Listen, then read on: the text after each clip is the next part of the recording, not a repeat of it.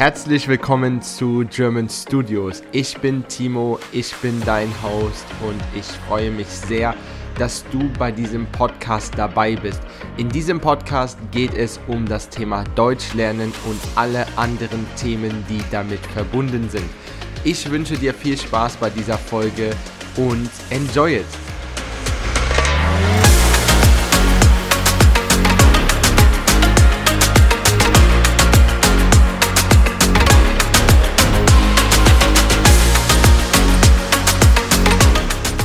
Herzlich willkommen zu einem neuen Podcast mit mir. Ich bin Timo von German Studios. Wir haben Montag, den 13. November und heute spreche ich mit euch über ein paar Wörter, die sich sehr, sehr ähnlich in Deutsch anhören. Ich hatte gerade einen Einzelunterricht mit Ares und Michael. Ihr kennt die beiden vielleicht schon. Ich habe sie schon ein paar Mal in meinem Podcast erwähnt. Und wir haben über ein paar Worte gesprochen, die in Deutsch ein bisschen verwirrend sind. So we spoke of several words which are a little bit confusing in, in German. And that's the reason why I spontaneously make this podcast. Okay, wir starten direkt mit diesen Wörtern. Die Wörter sind zum Beispiel die Schuld, schuldig, Schulden und Schulden als Verb und Schuld haben. Du kannst schon hören, dass diese Wörter sehr, sehr ähnlich klingen. So these words are sounding very, very similar, what is very confusing and it's very necessary to clarify that. Zum Beispiel, wir starten mit die Schuld. Die Schuld ist in Englisch the guilt. Du kannst sagen, ich habe Schuld oder ich bin schuld an. Das ist ein bisschen wie I'm guilty for oder eigentlich I'm responsible for something what is negative. Zum Beispiel sagen wir mal, das Projekt hat nicht funktioniert und ich bin schuld oder ich bin schuld daran. So the project didn't work and I'm responsible for that. Oder I'm guilty for that. Oder I have the guilt that. Ich weiß nicht, in Englisch ist das korrekt. Ich glaube, es ist nicht ganz korrekt, if you say I have the guilt that. Aber es ist wie in Englisch I am guilty for. Also die Schuld, wir schreiben S-C-H U-L-D, das ist die Schuld, das ist the guilt oder to be guilty for. Da können wir auch das Adjektiv benutzen, schuldig sein für. Ich bin schuldig für, das ist I'm guilty for.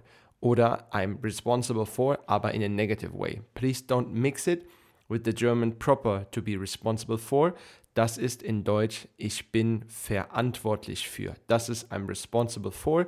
Neutral, nicht positiv oder negativ, ganz neutral. Aber wenn du sagst, ich bin schuldig für, ist das negativ responsible for. Und die Schuld, the guilt, also das Nomen, das Objekt, existiert nur in Singular. Das ist sehr interessant, weil wir keinen Plural haben. Ja, so please, this word does not have a plural. Es gibt nicht viele Wörter in Deutsch, die keinen Plural haben, aber die Schuld ist ein perfektes Beispiel dafür. Okay, machen wir weiter. Das nächste Wort ist die Schulden. Ich hatte gerade gesagt, die Schuld, S-C-H-U-L-D und die Schulden, S-C-H-U-L-D-E-N. Vielleicht denkst du jetzt, okay, die Schuld Singular, die Schulden Plural. Ja, it looks like, but it's not. Diese Wörter sind zwei komplett verschiedene Wörter, also totally, completely different words. Die Schulden bedeutet Debts. Zum Beispiel, ich habe eine Wohnung gekauft und jetzt habe ich 200.000 Euro Schulden. Ne? I bought an apartment and now have 200.000 Euros Debts. Die Schulden sind Debts. Und ganz wichtig, Debts in Deutsch existiert nicht im Singular. Ich habe gerade eben gesagt, die Schuld, the guilt, existiert nicht im Plural und die Schulden existieren nicht in Singular. Das ist auch sehr, sehr interessant. Und hier haben wir kein Adjektiv. Ich hatte eben gesagt, die Schuld, the guilt, haben wir ein Adjektiv schuldig sein für, to be responsible for or to be guilty for.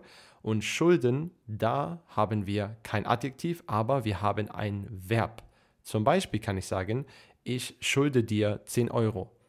I own you 10 Euros. Oder theoretisch, I have 10 Euros debts at you.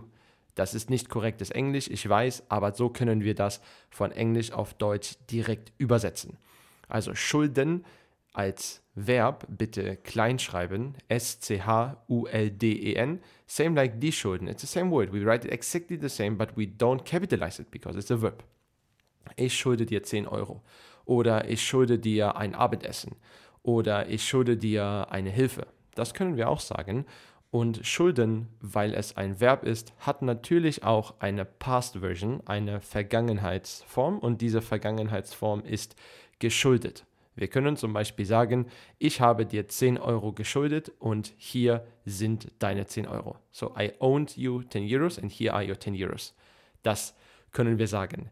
Ja, das war schon wieder unser Podcast heute am Montag zu dem Thema die Schuld, schuldig sein für die Schulden als Nomen und Schulden beziehungsweise respektively Schulden als Verb. Ich hoffe, dir hat dieser Podcast gefallen und wenn du diesen Podcast magst, if you like this podcast, dann freue ich mich sehr über eine positive Rückmeldung, über positive Feedback mach mir doch eine schöne Review, schreib mir eine kleine Review oder gib mir ein paar Stars. Das wäre sehr, sehr schön und don't forget to subscribe.